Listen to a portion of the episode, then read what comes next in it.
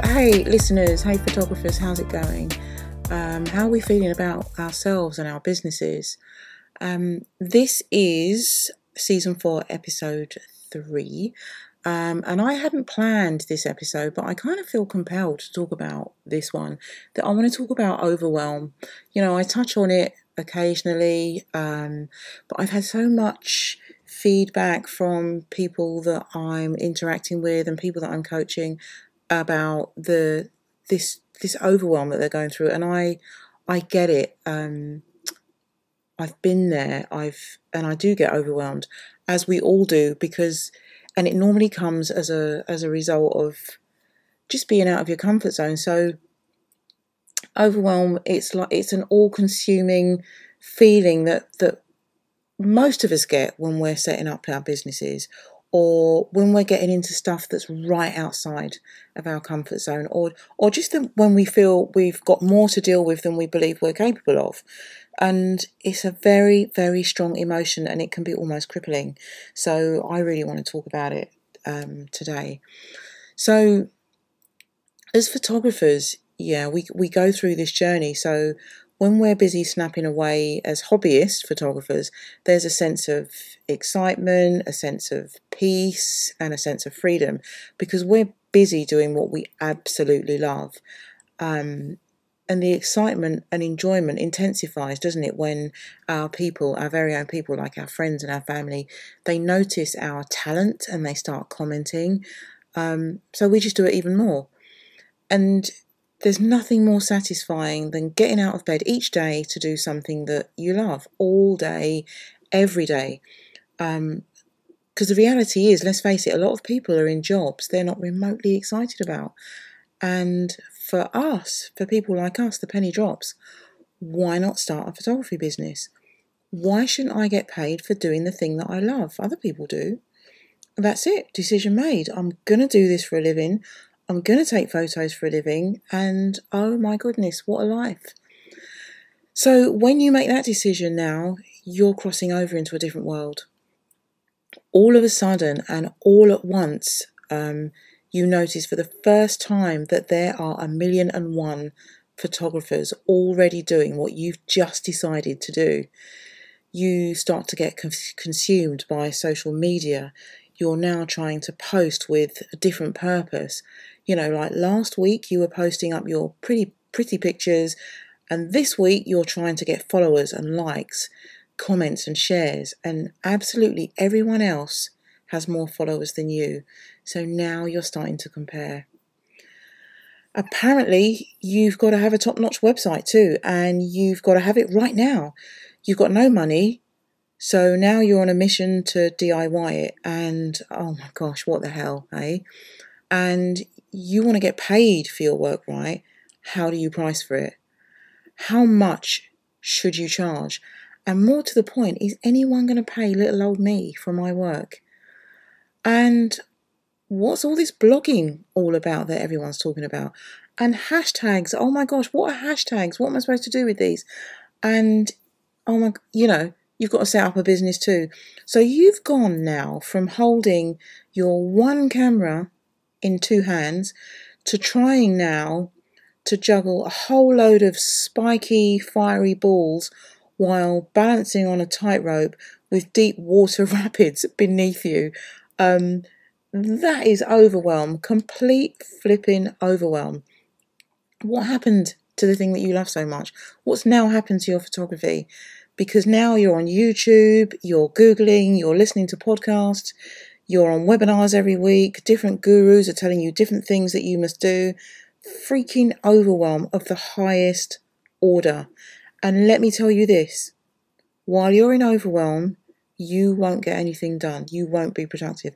It's stifling, and you absolutely cannot function under the burden of overwhelm. So, first and foremost, before you do anything else, before you attempt to do anything else, you've got to manage the overwhelm, the overwhelm, and only manage the overwhelm. Because the fact of the matter is, the more you sink into being overwhelmed, the tendency is to try and do more, to try and learn more, to try and juggle more.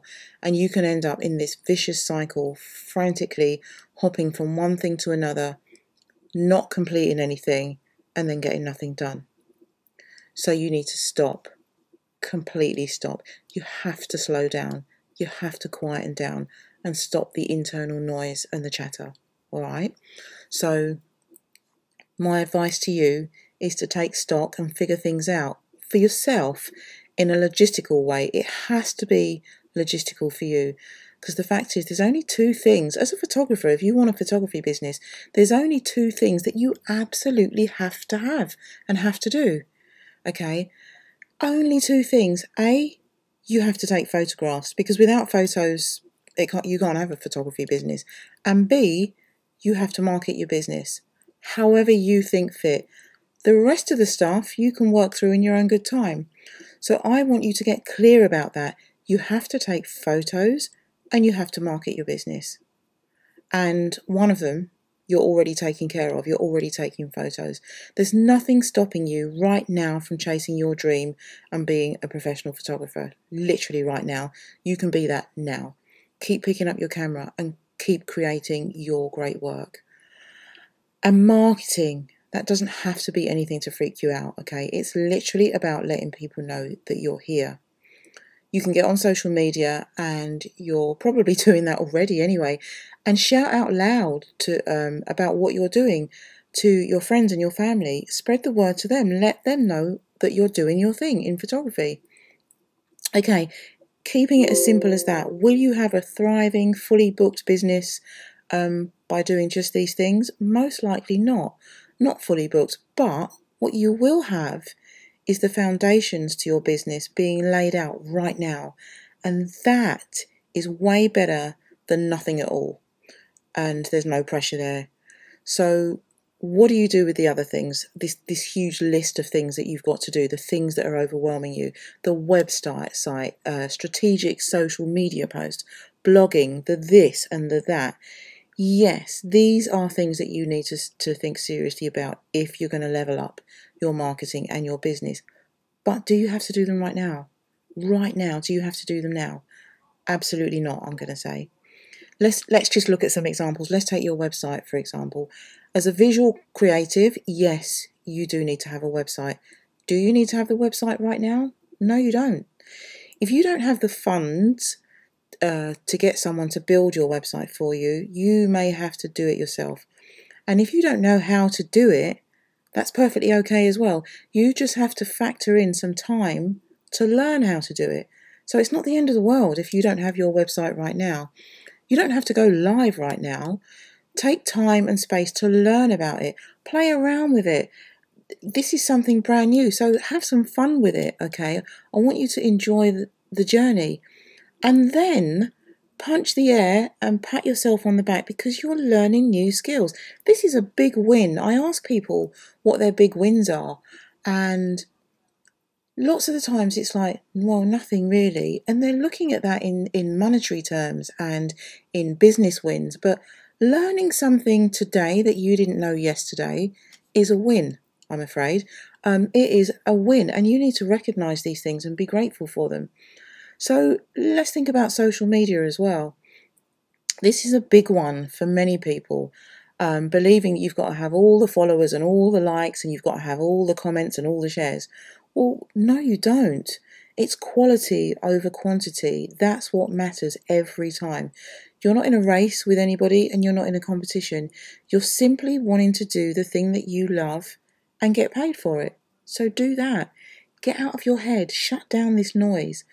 So, my challenge to you is this scribble down some stuff. And yes, I'm all about writing things down because power comes from that. Okay, reality comes from that. Scribble down all the things that you believe you have to do. All right. Get yourself a planner or a whiteboard or something like that and plot these things, prioritizing when you have to do them or when you want to do them. Okay, when it's comfortable for you. And yes, there are areas where you have yet to acquire the knowledge and the, the skill. And I say yet with meaning because you just have to factor in learning to do this new thing and acquire those skills. So you may not have those skills yet, but it's possible for you to get them. So baby steps, bite-sized chunks, that's what it takes.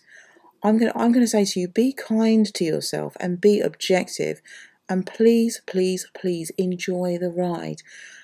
Don't be afraid to shout out for help. There's probably more people in your life who are willing to help you than you know. So go ahead, all right? Go ahead and do this. Plan your actions logistically so that it works for you. Take your time. Once you have all of this sketched out and planned, you'll be surprised at the relief that follows, the release from feeling constantly overwhelmed. When you have everything planned and you can look at your plan objectively, um, you might have something plotted for December. Well, why are you worrying about December now? You need to worry about today for today, okay? And remember this, remember this. When you're in a state of overwhelm, you'll get nothing done, okay? And when you achieve nothing, you get even more overwhelmed. So I want you to step away from the chaos, reflect, plan, and enjoy it. Until next time.